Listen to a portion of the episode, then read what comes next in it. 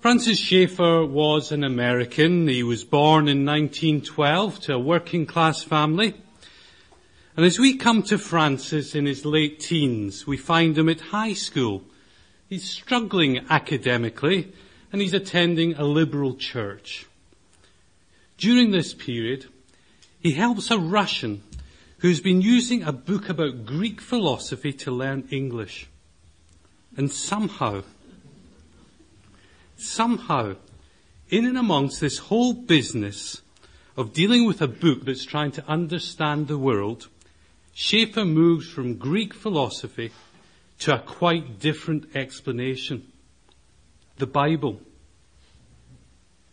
He reads, and he reads, and he reads, and only by reading, he responds. He commits himself to our Lord Jesus Christ. And by 1930, when he's 18, he was ready to write in his diary, all truth is from the Bible. In 1935, age 23, he marries Edith Seville, the daughter of a missionary. And he also enters Westminster Theological Seminary.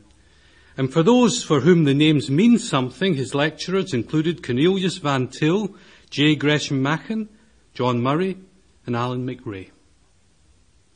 In 1947, Schaeffer, now 35, as a pastor of the Bible Presbyterian Church, is authorized in the context of concern about Christian liberalism to carry out a fact-finding tour of Europe with a particular regard to young people. By 1951, Francis is almost 40 and he and Edith are settled in Switzerland. In and around these years, Francis begins to wrestle with how to best speak biblical truth to the contemporary situation. He begins to develop his own particular way of explaining, speaking, both in his apologetical style and content. And it just so happens that there are numerous boarding schools, schools in the part of Switzerland in which he's living. And the young people come from these schools and listen to Francis. And they are engaged. Indeed, the way Francis spoke biblical truth not only engaged these young people, many of them committed their lives to the Lord Jesus. And the young people keep coming and Francis keeps speaking in his own particular way. Before long, this evangelism leads Francis and Edith. This was absolutely a joint activity between man and wife, the two together. They begin to develop their home into an open house community where people would come and stay and be part of the household for a few days or a few weeks. And they would bring their questions and they would receive biblical answers from Francis. This household was called L'Abri. I think it means shelter. It was the first of many. A second opened here in England in 1958. Francis died in 1984 at the age of 72, by which time his particular and distinctive way of speaking biblical truth had been transformed from talks to tapes to books. We are here tonight with a particular concern to see how Francis Schaeffer might deepen our ability to engage in the world as Christians and specifically through this area of apologetics to give a defense of the faith, to witness to reality. If one considers Francis Schaeffer's writings, over 20 books, and asks, what for him is the most important aspect of Christian apologetics? What would he have us understand is our primary means to the defense of Christianity? Then I think there can only be one answer. The Christian. Primarily not an argument, but a person. Our conduct, individually and collectively as the church, are for him the primary basis for the defense of the faith. I say that because so much of his writings are written to guide us into biblical principles of conduct for every part of life. And for Schaeffer, every part of life means every part of life. There isn't a single issue in human affairs that is exempt from biblical principles. So we find his writings include the intellectual, the way we think and the need to think biblically, the creative, our engagement and experience in all aspects of art and culture and recreation, the social issues of environment, morality, for instance, taking one issue that was of particular concern to him, defending the unborn child. The church, of course, its order and the defense of a biblical Christianity. In all these things, one can divide Schaeffer's teaching into two types of concerns. Firstly, that what we contend for takes its direction from God's revelation, the Bible. Secondly, in all these contentions for truth, Schaeffer urges that there must also be love. Schaeffer will not have it that it is sufficient to stand for the truth, nor is the act of truth telling the same as loving. And love for Schaeffer includes will, includes thought, and also includes feelings. What does that mean? Well, let's imagine a situation that must have occurred more than once to Francis. He is perhaps engaged in a discussion with a young woman who opens up a discussion about abortion by saying, a woman has a right to choose to terminate the pregnancy. Perhaps this young woman isn't just talking about ideas. Perhaps she's pregnant, or perhaps she's had an abortion. I can imagine Schaeffer beginning by speaking about how wonderful a human being is and how the Bible grounds that wonder in being made in the image of God. How the Bible shows us that a person doesn't stop being a person because they are located in the womb and dependent on their mother for sustenance. And furthermore, how the Bible shows us what it is to have a regard and to treat another person properly. There's nothing sugary about this love.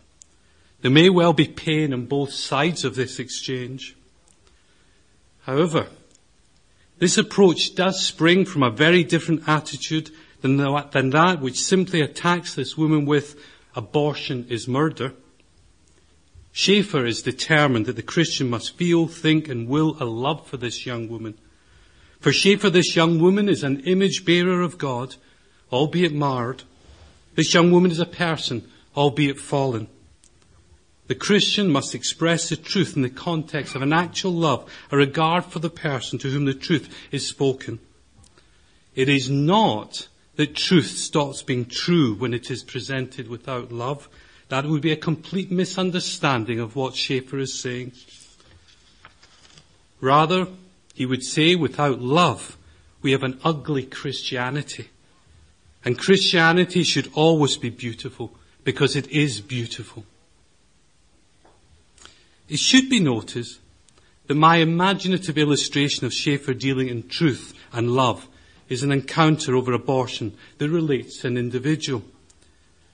When he deals with those who, for instance, promote abortion, the teachers and the legislators, it is different. In these exchanges, well, Jim Packer describes his attitude as broken-hearted scorn and likens him to Jeremiah. Now, it would be entirely proper for us to spend our time tonight considering the way in which Schaeffer applies biblical principles to each area of engagement with the world. We could do that. However, I want us to consider one element of Francis Schaeffer's teaching that runs like a spinal column through all his work. And that is his teaching about what I will call a biblical understanding of knowing biblical understanding of knowing. Schaeffer uses the philosophical label, epistemology, but that just means an understanding of how we know. If you will bear with me, I have a personal reason for doing this. Well, I can't claim theological, philosophical, or academic credential for being charged to speak to you tonight. I do at least have personal credentials. I'm Jewish uh, was brought up in Glasgow within a conservative Jewish family, not an Orthodox family like Gateshead, but a conservative albeit increasingly irreligious one as I grew up. The time I got to my teens, I had turned my back on Judaism and embraced, I guess, all the thoughts and attitudes of the secular world around me. I thoroughly flirted with religions and philosophies. But in 1984, I guess that was the year that Schaeffer died, 1984, I found myself on the top of a double-decker bus not far from here, Westgate Hill. And it seemed to me as if I was confronted by one of two choices. On the one hand, I could simply concede that life had no meaning, that human values were just mere wishful thinking to make life easier. Or on the other hand, and though I could not explain the theology of it, on the other hand, that somehow God had died for me on the cross. I'm obviously here tonight because I chose and was chosen for the latter. Now, being brought up in a Jewish family means, of course, that I had no experience or understanding of what the church was. Its denominations, its divisions meant nothing personally to me. I had Christian friends who would make remarks and guidance, but I didn't listen. And so I did a very logical thing. I chose to go to whichever church was closest to where I live. now I thought that I was entering a community of people who in some sense had made the same decisive step of faith that I had. What I actually found was many people who were neutral, one glorious exception who was helpful, and a great number of people who were positively hostile. These people were advancing against me the same arguments, against my new faith, the same arguments which had once held me back from faith. They said, you can't be sure it's true. It's arrogant of you to think it's true. You can't just dismiss other religions. You can't depend on what the Bible says. I should hasten to add at this point, I do not live anywhere in the vicinity of St. Stephen's, Elswick.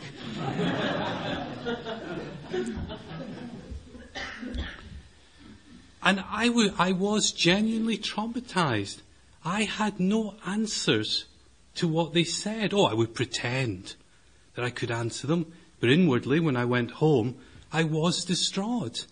Here were people who were claiming to be the authentic voice of Christianity, and their apologetic overwhelmed me. I no longer had any reason for my beliefs, and at least at an emotional level, I felt my faith was slipping from me. And then a friend gave me a book. He gave it with a kind of remark of that he couldn't understand a word of it. I think the implication was he couldn't understand very much of what I said, so somehow we'd get on, the book and I.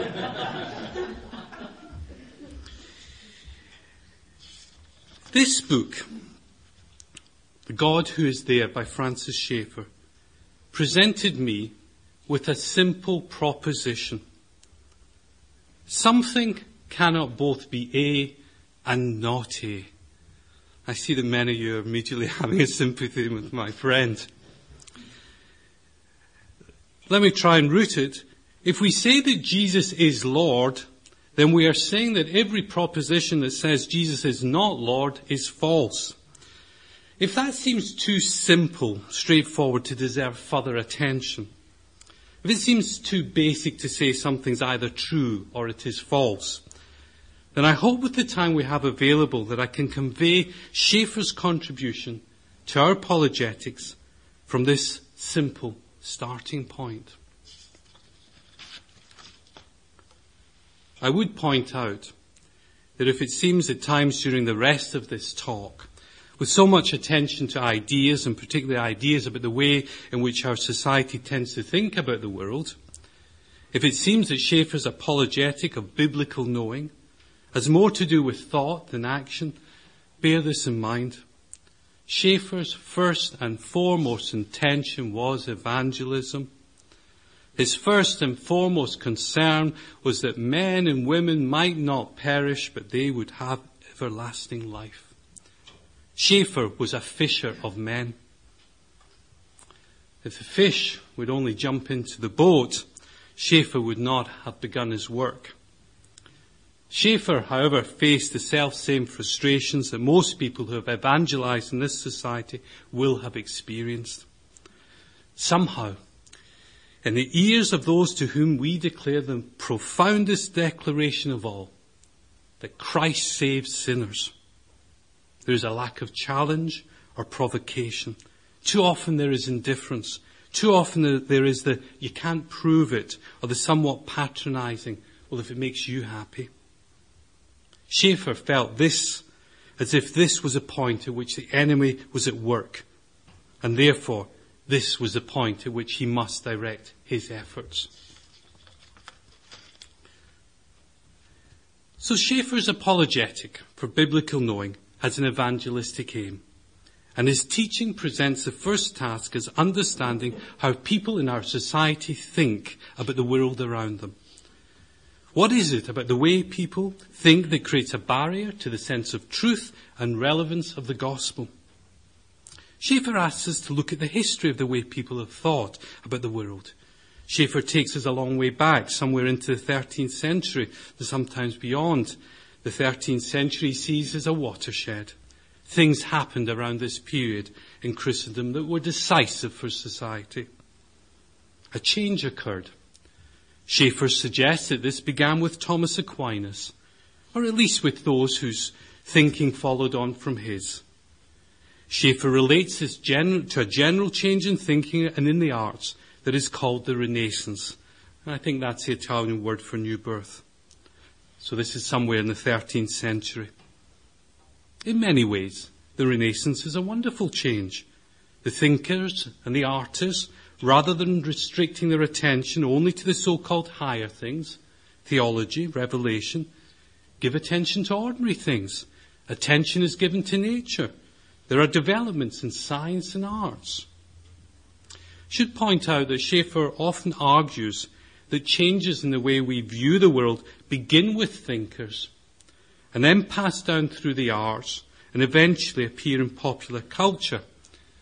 And last of all, liberal theologians embrace popular culture, dress it up in religious language, and present it as the latest enlightenment. And Schaeffer means that is a serious point and offers evidence. Following on from Schaeffer's understanding that changes of thinking produce changes in art, Schaeffer sees evidence of the change of attitude in paintings of that time. So, for instance, prior to that time, a painting would show Mary as a symbol, not as a real woman. But now, Mary would be portrayed as an ordinary woman, a mother, rather than a symbol. Paintings would portray a real interest in landscape. This was new and it reflected a new attitude. So far, there is nothing that should cause disquiet for Christian people. God's good creation had been neglected in Christendom and this was being corrected. Schaeffer, however, identifies another monumental development in and amongst all this. Schaeffer argues that prior to the Renaissance, thinking and reasoning were largely subordinate to religious understanding, to revelation, or to the church. If you wanted to know whether something was true, the explanation would be in terms of the Bible or the church or theology.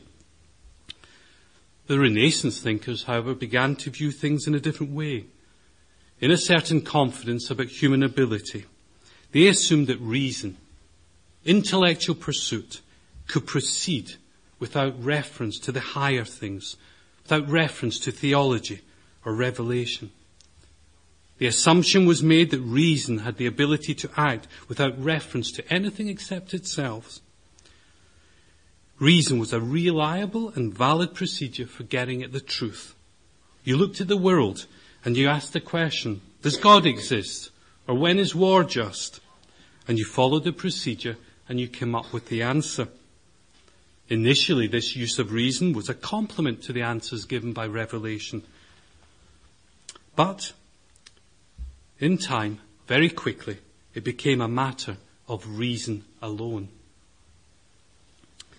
Not, of course, moving on in time for the Protestant reformers.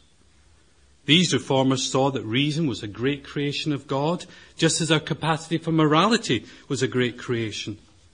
But just as our moral ability is not what it should be, neither was our reason. These reformers argued that in the historic fall of mankind in Adam, every part of men and women, including reason, was affected. How could something that was marred by the fall be a source of all truth? Apart from these Reformation thinkers, however, the theologians and thinkers of the time were becoming bolder and bolder in the assumption that reason alone could explain everything. Everything includes what it is to be a man or a woman, the existence of God, how we should live, how we know about the world.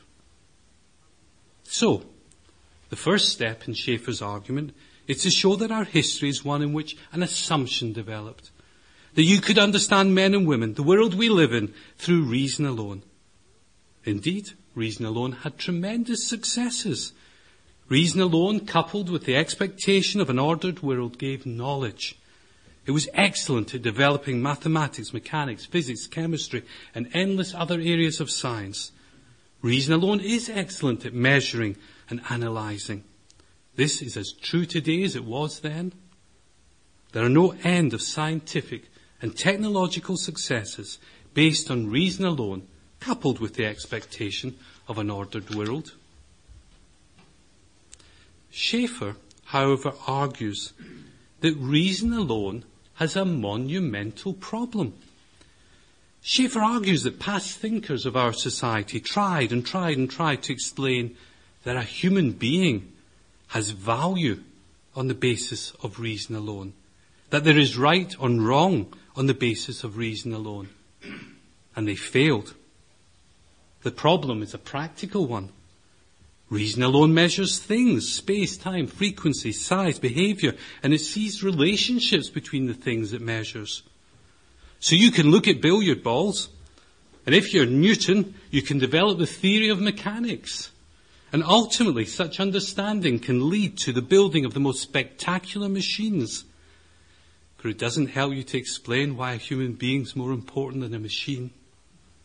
You can look at the universe, and if you're an Einstein, you can announce and substantiate that E equals mc squared, and ultimately develop atomic weapons and atomic power. But reason alone won't help you to judge whether there is a moral justification for using them or not. If you're a neurobiologist, you can map brain states to brain chemistry and anatomy, but you won't find a basis for free will. If you're an evolutionist, you can examine fossils and living species with a view to putting every jot and tittle of the theory in its place. But you will not find a purpose for living, only chance and time. Reason alone gives knowledge, but because it begins with things, chemicals, molecules, mechanics, physiology, behavior, it has absolutely no means of reaching morality, value, meaning, or purpose. This is the analysis of Schaeffer in the centuries leading up to our time. Initially, this outcome wasn't apparent. Initially, the thinkers thought that reason alone gives all knowledge, would ultimately illuminate all essential questions. The shelves of libraries are full of the wonderful and gifted attempts to find some way of using reason alone, of reaching beyond things. Schaeffer would have us know that they all fail. Now, Schaeffer would have us understand that as we come into the 20th century, these thinkers came to recognize they could not simply go on failing to find a basis by reason alone for meaning and purpose. And these thinkers came to a tragic conclusion. They concluded that there is no basis for value or meaning or purpose. For them, the only way to explain life, to know about anything, was through reason alone.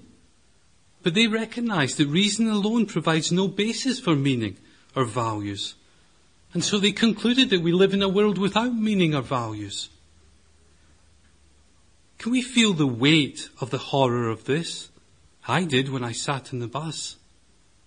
To be a human being and yet believe that there is no meaning to existence, to feel that a human being has no more value than the chairs on which we're sitting, to feel that in terms of reason, there is no more moral significance to raping a child than caring for a child.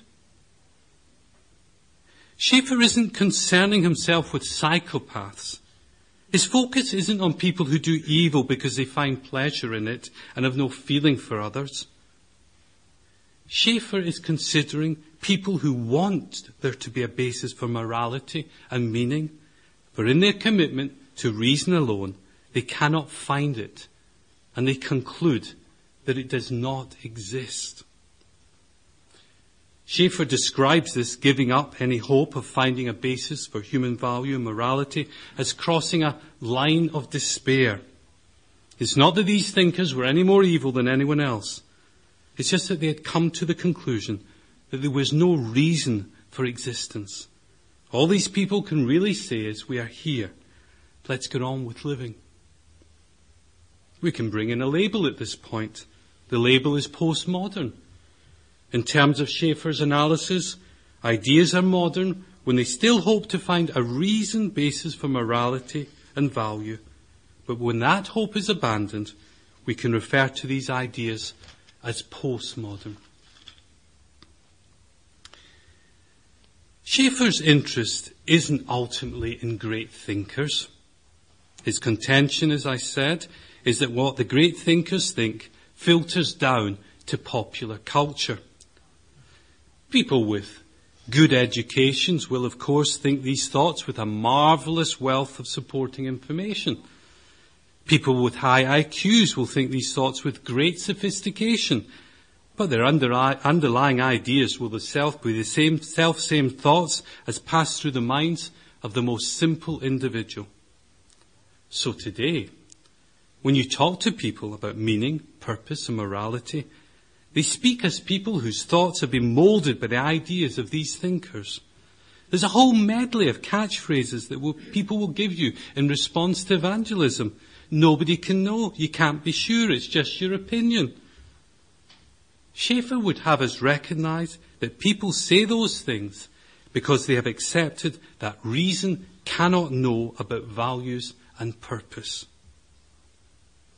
However, Schaeffer would also have us note that even though people may say and believe that reason cannot know about values and meaning, a person cannot escape the fact that meaning and purpose are a part of their makeup, a part of what they are.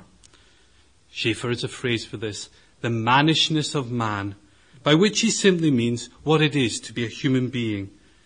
To be a human being is to have, for example, as Schaeffer puts it, moral motions. Whether it is a young child or an undeveloped community anywhere in history and across the world, people have a moral code. Schaeffer calls that moral motions. It may be a hideous code. It may be totally distorted from what it should be, but they will have a moral code. And they may, of course, not be able to keep the code. In fact, they probably won't. Schaeffer would argue they never do. But they have one. And they have a code. They have a moral code, moral motions, because God made men and women like that. So Schaeffer would have as note that while people have a powerful assumption that reason has no way of knowing about the basis for morality and human value, human beings cannot remove the fact of morality or value from their life. This is a very practical matter. It isn't theoretical. It is something which many of us, if not all of us, have experienced. You discuss Christianity with someone, and they respond with the kind of answers I've already mentioned. Who knows what's true? But if you ask this person, for example, how they view what happened in the concentration camps in Germany, they'll immediately say it's evil, it was wrong. But if you ask them on what basis they hold that view, you will be told that people are equal or people matter or people shouldn't oppress one another. But if you press the matter, and Schaeffer is very particular about not letting go the question, How do you know that there is a basis for human value and morality? Ultimately, if you keep pressing the question, what you come to is always something like this. I just believe it's wrong. Ultimately, people are saying, I have no basis for knowing that men and women matter. I just believe it. So if people don't base their most prized belief on reason, on what are they basing them? Schaeffer, Schaeffer tells us they do it by what he calls a leap of faith. Normally, we think of faith as a Christian virtue. But in this case, that's not so. Christian faith is a trust in a God who, although unseen, is there and will do what he has promised. However, Schaeffer would have us recognize that this faith, the faith of the postmodern thinker, is quite different. This faith is simply an act of will whereby you hope that something is true without any basis in reason. This faith is an act of leaving reason behind, escaping from reason, because you can't live with the conclusions that you have been brought to by the assumption that only reason alone can know. So, in summary, Schaeffer is suggesting that people put their trust in the idea that reason alone is the only way of knowing about anything. However, reason alone does not lead to any knowledge about meaning, purpose, or values. And rather than accept that, rather than accept that trust in reason alone as the only basis for knowledge was a mistake, people would rather conclude that you cannot know about purpose and value. Our values and purpose are written into the very marrow of what it is to be human because people are made in the image of God. So people can't pretend these things don't exist. So how do people account for them? As an act of faith, hoping, wishing it were so. Within such a reality, without reason, without truth, A can be true and false at the same time. Jesus can be the only Lord without excluding Muhammad or Buddha or so on and so forth. Having laid out Schaeffer's analysis of the way in which society reasons about knowing, how does Schaeffer say it should be for Christians? What is biblical knowing like? Well, Schaeffer offers a marvelous visual illustration. He speaks about the Gothic arch of truth, the Gothic arch of truth. I mean, he's obviously looking at some building and the way in which the window space is engineered, a Gothic building. And how is the masonry above the window held up? It's held up by two independent structures, one on the right and one on the left. And Schaeffer is putting it to us that knowing and therefore truth about values and meaning and purpose is possible because of two complementary acts of God. On the one side is the Bible. Without the Bible, the truth is out there, but it will never be in here. The Bible makes known to us where otherwise we could only guess at without knowing whether our guesses were right and wrong. It is important to note that when Schaeffer speaks of the Bible, he is being very particular in what he means. Even the idea of inerrancy is not satisfactory to him. Schaeffer would have us recognize that when we come to a historical statement in the Bible, it means this happened. And it doesn't matter whether we find the statement in Genesis or Acts. And when we come to a theological statement, it means this is the spiritual reality. And when we come to a moral statement, it means do this. And when we come to a statement about the experience of God's servants, it means this is what a servant of God can feel. And when we come to a beautiful song or poetry, it means this is what God's servants sang or wrote. Isn't it wonderful? Isn't it beautiful? For Schaeffer, there is no going behind the Bible to some other truth. Rather, the Bible brings before us all we can know. It does not mean that we know exhaustively, but rather that we know things sufficiently. Schaeffer presents another image, one of an upturned pyramid where we grasp the smallest part of it. We are too finite to grasp the whole knowledge of God, but the part that we grasp is true truth, and it is sufficient. Such is one side of the Gothic arch of truth. But what about the other side? The other side is reason. Again, I emphasize for Schaeffer, reason has nothing to do with education or having a high IQ. Reason is simply part of our created nature. Little children show fantastic reasoning powers. My own son, I think, was six when he asked, Daddy, why doesn't God feed the people with no food? That question must be one of the theological questions of any time. And he's a little child of six who recognizes it. Without reason, we couldn't recognize that the Bible is a book to be read. Without reason, we wouldn't have human communication. Without reason, we couldn't recognize the Bible's claims. Reason is another way of saying that we live in an ordered world. The world has continuity and order that we can know together. And that's how God made his world. The psalmist tells us that the word of God is a light to our feet. I think Schaeffer is suggesting that reason is the eye by which we see the path which is illuminated by the light. So if we have the Bible on one side, and I've taken time to convey that this isn't a weakened version of the Bible, and we have reason on the other. What does that mean about the relationship between the Bible and reason? It means there are no contradictions between the Bible and reason. There is no contradiction between faith and reason. So for Schaeffer, if you're asking someone to respond in faith or continue in faith and you exclude reason, you're asking faith to work in a way that God did not intend.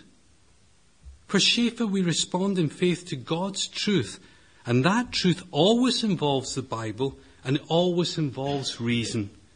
Faith continues to be faith, an act of trust, but it responds to something that is reasonable. Indeed, Schaeffer argues that Christianity, and only Christianity, is the only reasonable explanation of reality.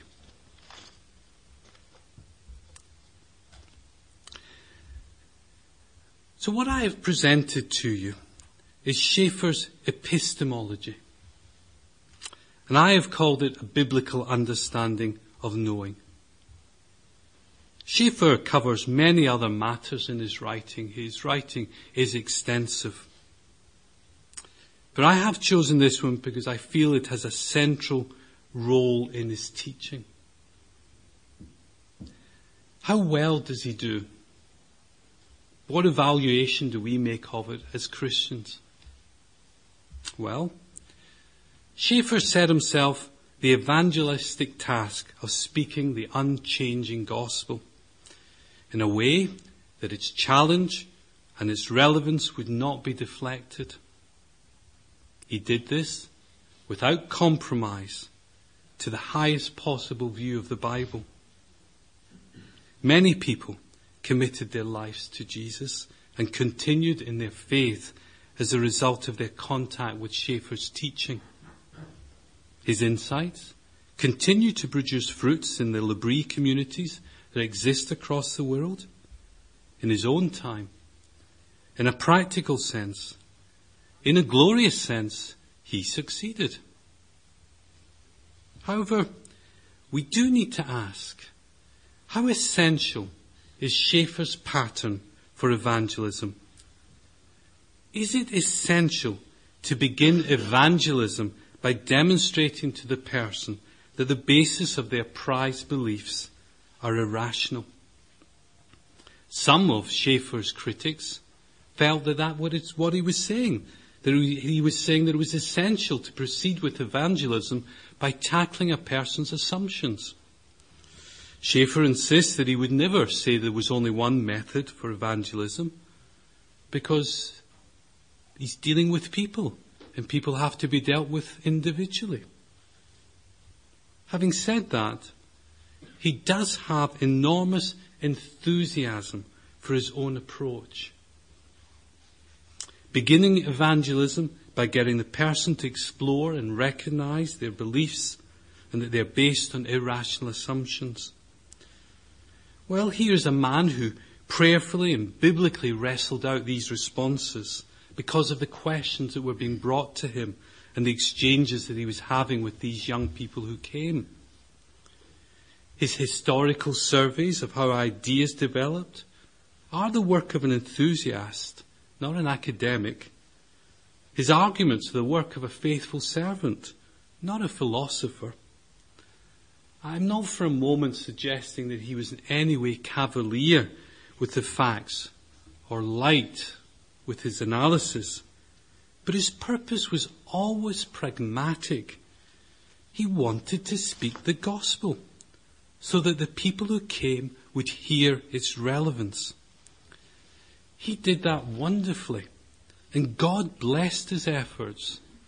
No wonder he was enthusiastic. But we cannot assume that the people we meet will respond to us as they did to Schaeffer, even if we use Schaeffer's approach. And I find in my own evangelism, I do approach it in the same way as Schaefer. I do try and guide the conversation towards examining the basis of people's existing beliefs. The problem I find is that most people, not all, don't seem to care whether they have a rational basis for what they believe. I do think that if Schaeffer had been born in 1962 and he had been responding, he would have responded and presented us with something just as wonderful and inspiring.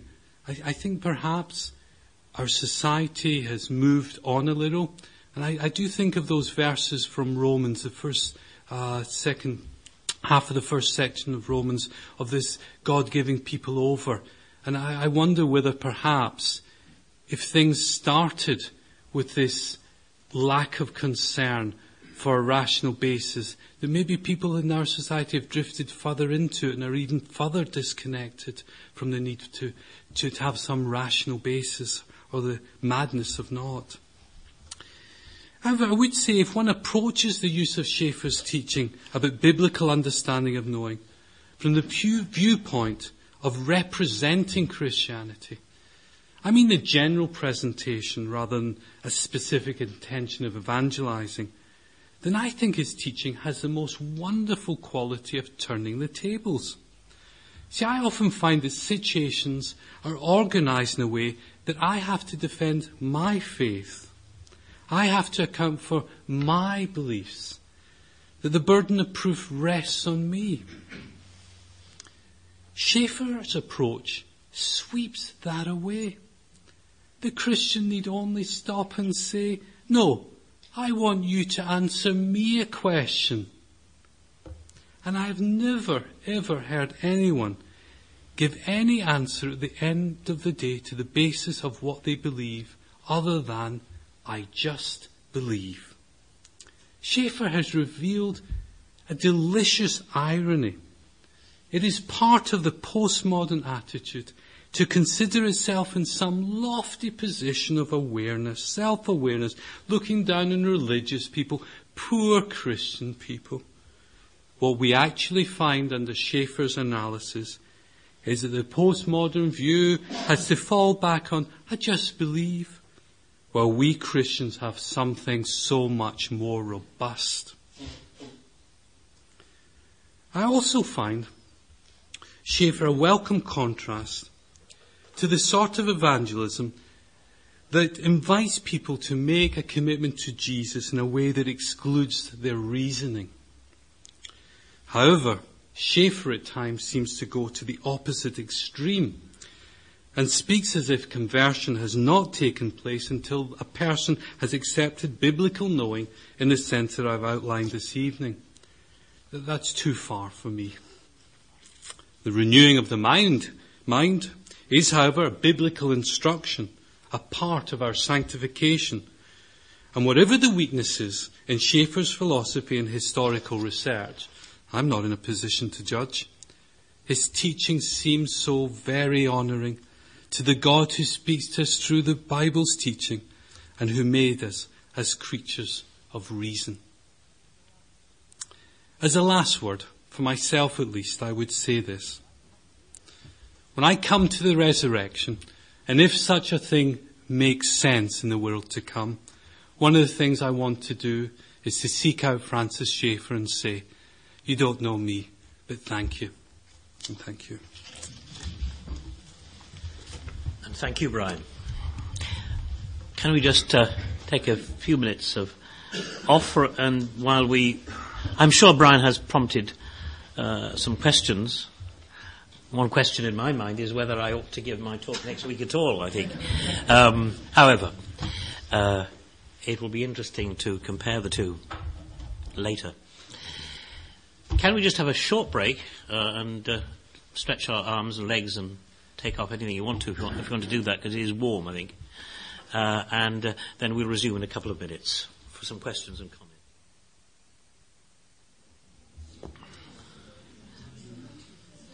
I uh, have a dim view of academics and intellectuals um, myself, and I apologise to those in front of me this evening who are in that category. Don't feel you must, you have to be an academic uh, or an intellectual to ask questions. You know, I have a dim view of questions as well. um, pardon? Well, Mr. Haig is about to ask you a question. Yes. You must feel free to make any comment that you want to make or ask a question that you want to ask. Please do that. And for the sake of those one or two people who have not been to one of these things before, uh, we, we have this new instrument for picking up questions, which Mr. Dobson will take around the room in a minute. Uh, that means that um, you mustn't touch it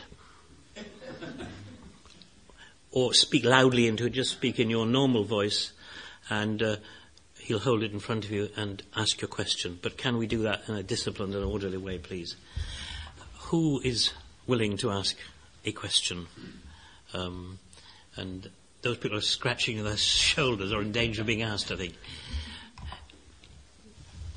The gentleman over here. I was told last week uh, by uh, someone who's always telling me off that I didn't repeat the question. So if I understand it, I'll try and repeat it as well. The classical method of finding truth, as you said, was if A is true, B is untrue. And Schaeffer said that the degeneration in the philosophical world occurred when the German philosophers of the last, of the mid 19th century, Hegel particularly, that there's no absolute truth and that truth is built up very, very gradually. I wonder if you'd like to comment on that and uh, whether you agree with it or not. Could you all hear the question? I'm glad, so I won't repeat it.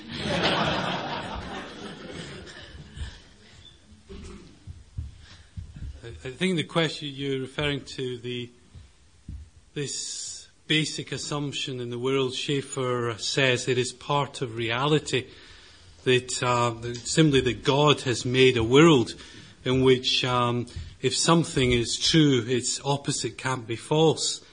And it, it's hard to think because if you think that way, if you haven't been influenced by the change in society, that seems so obvious that it's hard to imagine that people can't agree with it.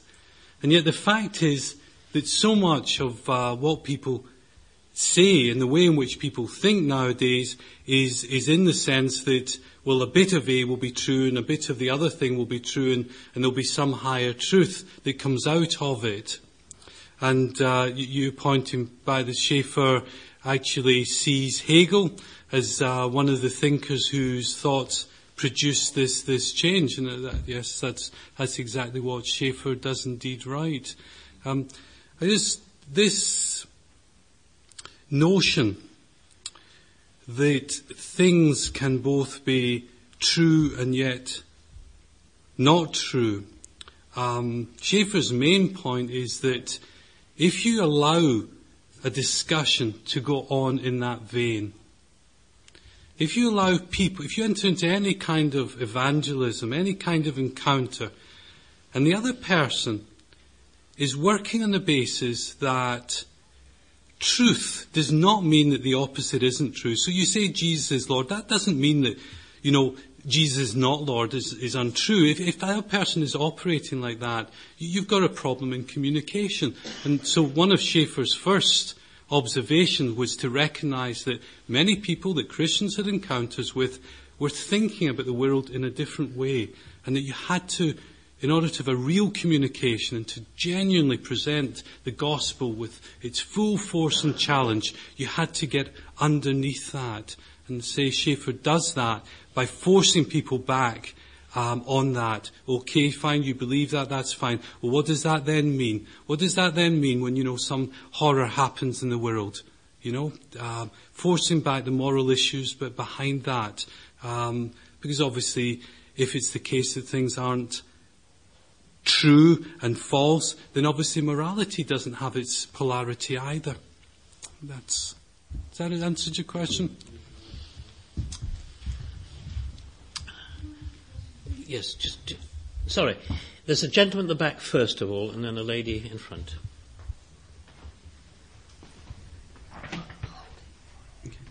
Uh, I'm interested in this uh, question of epistemology as well, and uh, uh how truth can be exclusive uh, or, or, inclusive. Um, I wonder if you could help me with some of the practical implications of this. I um, joined fairly recently, in the last two or three years, my local church. Um, listening to what you said, that might have been my first mistake. um, but we're, we're, required in the Reformed Church to wrestle with the Scripture, read the Scriptures and wrestle with their, their meaning and come to our own understanding of them. Now, I guess that most other people sitting in the chairs beside me in church have done that and come to their own, but a slightly different interpretation uh, of the Scriptures and certain aspects of them uh, to me.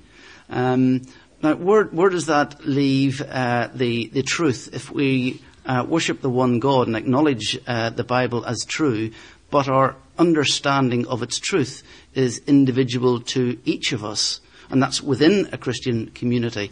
Um, what are the practical implications of working together as, as Christian fellows? That's a long question as well. Have, did everyone hear it and understood it? Then Brian, you can answer it. Okay, if I understood you correctly, the question is about if you find yourself at church and simply people have different interpretations. Is that correct? Um, so, you know, what I've presented, or at least presented in Schaeffer, is that there's a clear road um, to to truth, and yet you're raising the fact that in church, um, the practicalities are that people may have different views of, of interpretation.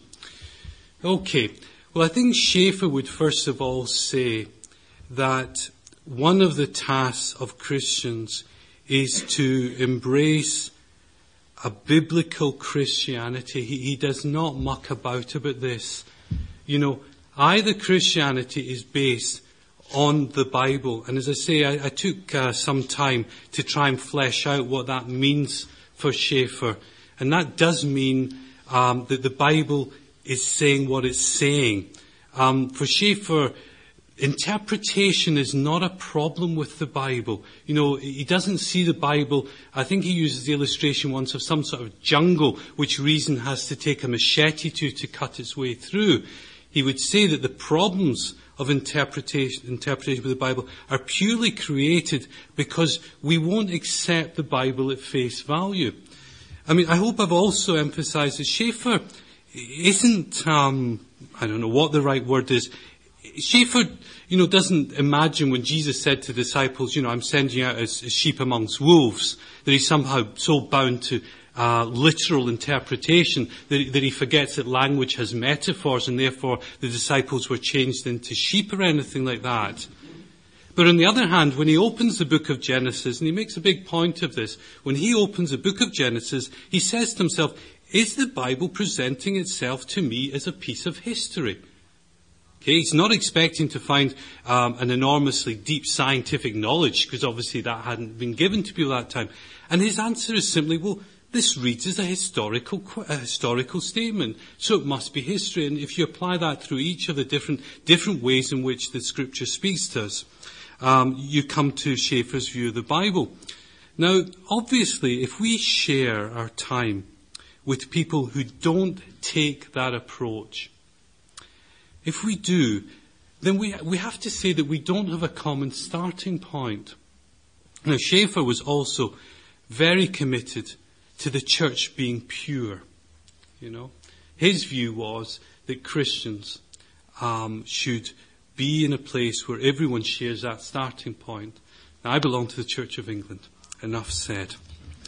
Um, you know, so part of the problem, I think, simply arrives depending on what the group of people who have around us is. Um, but unless we start with this, this part of the, um, of the Gothic arch of truth truly being what it should be, we of course will not have a meeting of minds. But if we do, then in all the essentials, obviously there will always be differences on what we call secondary things, but that's secondary. But on the primary things, I don't think, um, and I think evangelicalism is a fact of that, that across all the boundaries of different denominations, I mean, Reformed people, Baptists and so on, that there is a solidarity. Uh, and I think that Schaeffer would recognise that's an expression of that. Have I covered your point? A lady in the second front row over here. Okay. Um, I'd, I'd like to know what, how you answered your son when he asked why God wasn't feeding all the hungry people.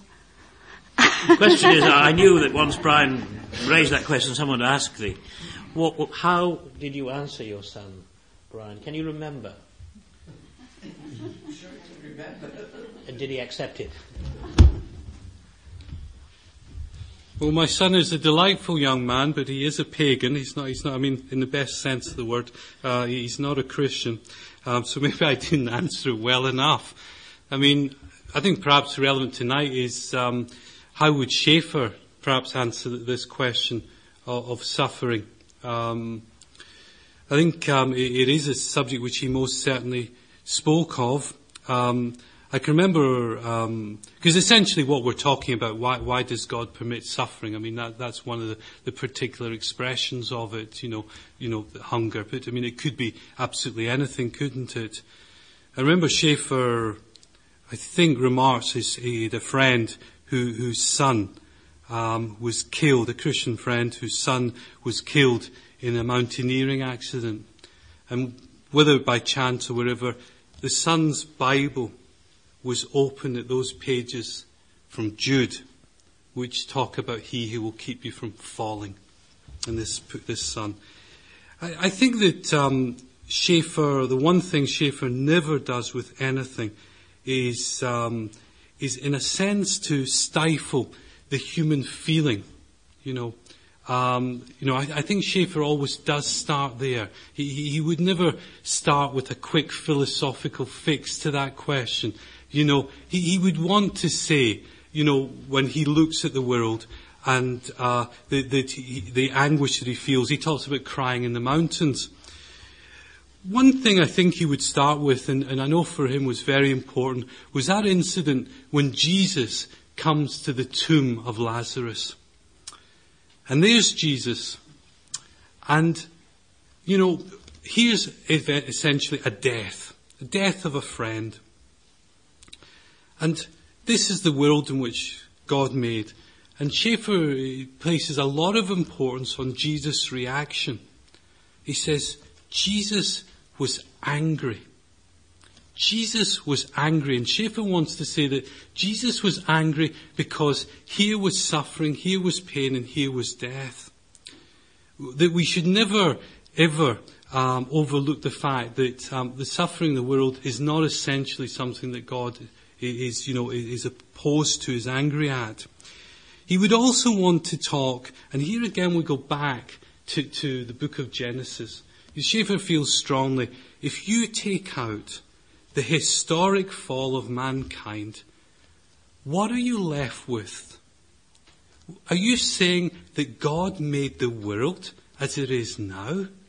That this world with all its troubles is actually what God intended? Schaeffer is, is very strong on this point. He wants us to recognize that the one explanation which resolve, doesn't take the pain away, but resolves a lot of the tensions over suffering is the recognition that we did this in Adam.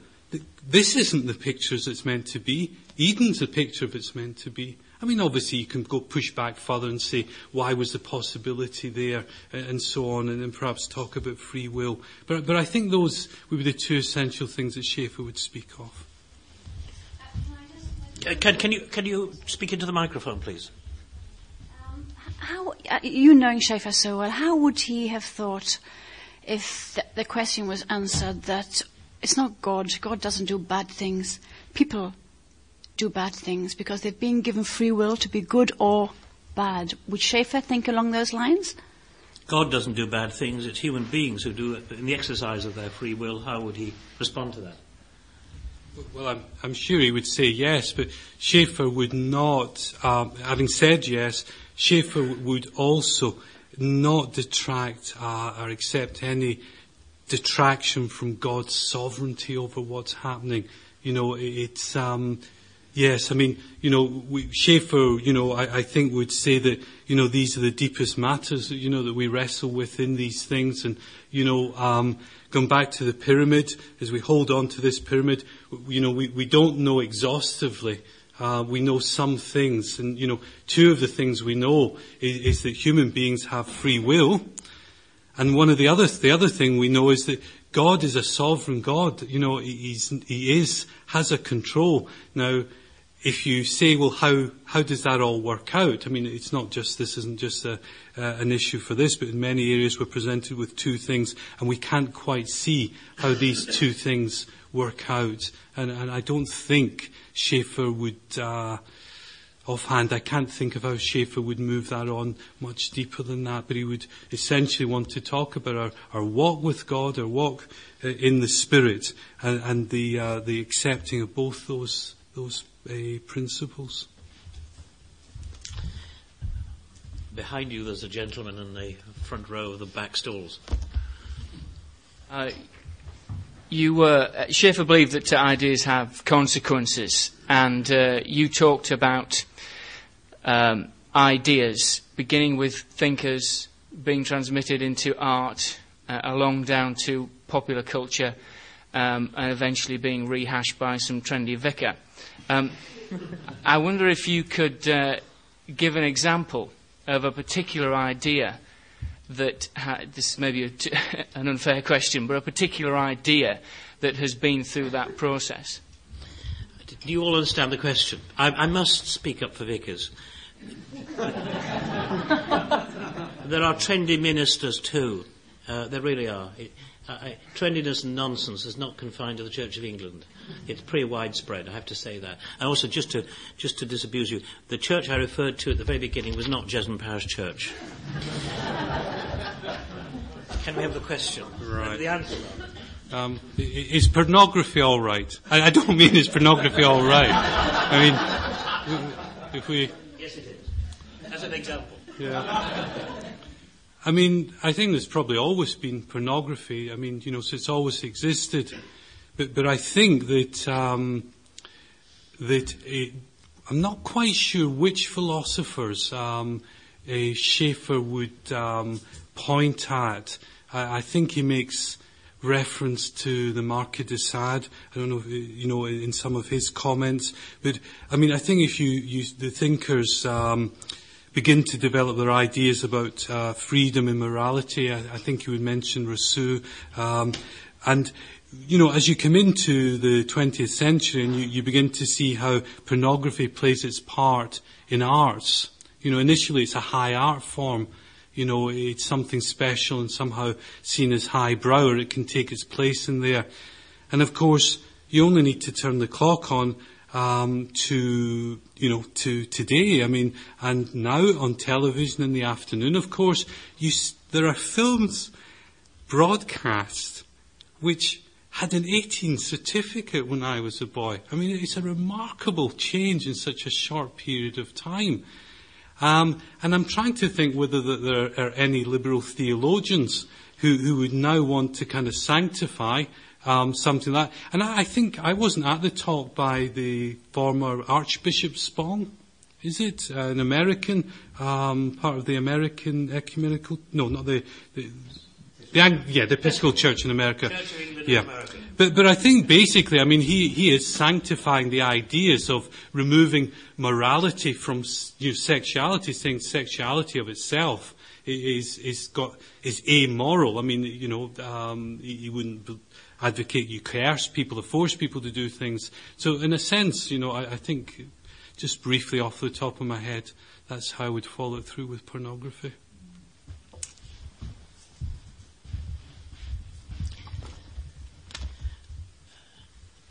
Just to make life easy, there's a gentleman at the back, on the back row there. Uh, you have to be careful what you do with your cable here, I think. You, know, you might strangulate somebody.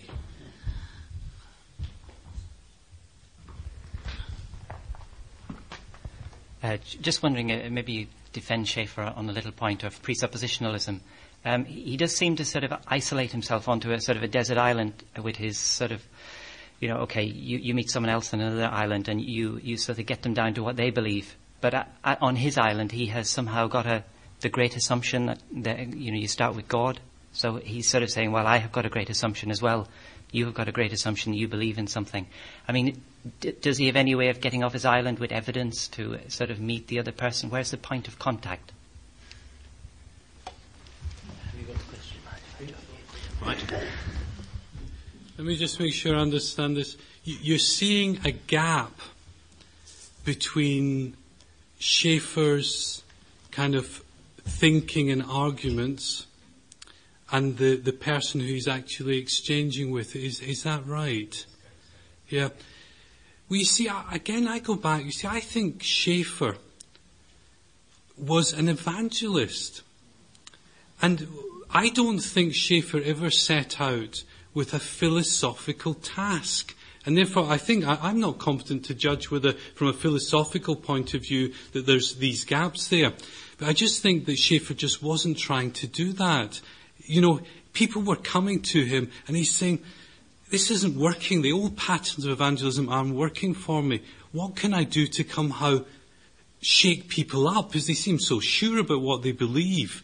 Um, and, and I, I, believe that that's what Schaeffer was trying to trying to do. So, in a way, if the um, if the gaps, the kind of logical gaps, exist, and, and it they may do or they may not do, um, I, I, think simply um, it really wasn't Schaeffer's business. And maybe when people brought those criticisms to him, whether he suddenly tried to make it his business, perhaps a, a little, I, I don't know. So, your your comments may well be valid. If you can extricate yourself out of the fact that Mr. Nags is taking up two seats. I take up three myself. There's a gentleman over here as well who's got a question. Um, Shalom, Brian. Um, I'd, I'd, like to take you back to the um, fact that you mentioned that you're Jewish and, and ask you um, something about Schaeffer's attitude to the Jewishness of, of uh, the, the basic Jewishness of the Christian faith. Yes. Um, does he? You, you, mentioned before that um, he was looking for the purity of the church, or for a pure church. Mm. Um, how does he? Does he talk about how can the church be pure when it's rejected its Jewish roots? And as part of that, um, you said that he uh, had turned from Greek philosophy to, to biblical truth in his youth. Um, does he recognize that the Bible, in fact, is a Jewish book throughout, from, from uh, Genesis to Revelation, and that you can't understand it properly without um, viewing it from its Hebraic thought patterns? I think the question is clear. Yes, indeed. yeah. Well, I don't think Schaeffer in particular gives a great deal of attention to, to the Jewish people, you know, in the contemporary sense. I, I would say very, very strongly that Schaeffer most self-consciously sees his thinking and understanding as rooted in Judaism. Um, he sees the Jewish people as people who dealt with the, the, the physical world, um, the land, the history, the God who comes and says, I'm going to do that, and then does it. That he sees the Jewish experience as the cradle in which um, a true and proper kind of um, knowing of the world happened. And he, he, sets that over and against what he feels are the, the other kind of phil- philosophical positions. So I do think he's very strong. And if you read his, his kind of commentaries on the Old Testament and the way he approaches things, I think you would, you would uh, feel that that was the case. And I've forgotten what the second part of your question was. Um, the second part. Uh, the second part was um, uh, can, can you understand the Bible properly without recognizing its Hebraic thought patterns? No. Schaeffer would say you cannot understand the Bible unless you take on the Hebraic thought patterns. I mean, whether you recognize you're taking on the Hebraic thought patterns is another matter, but Schaeffer would be very explicit. If you're thinking biblically, then you're thinking in the form, the underlying form laid down and experienced by the Jewish people.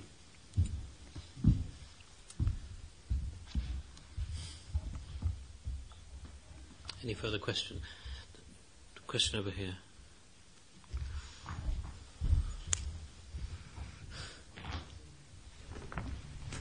Schaeffer was very distinctive. Could you make any comment on the influences that uh, led to his distinctive position? If I can take it a little bit further, and just to explain the question. Um, if you read uh, Schaeffer's books, he doesn't make many references, I think, to, to those influences. But perhaps in some of his lectures, tapes, and so on, he might do so. I, I don't know. Just wondered if you could comment on that. And in particular, one of the things that I wondered about was the influence of, of Van, Van Til's work on, on his thinking.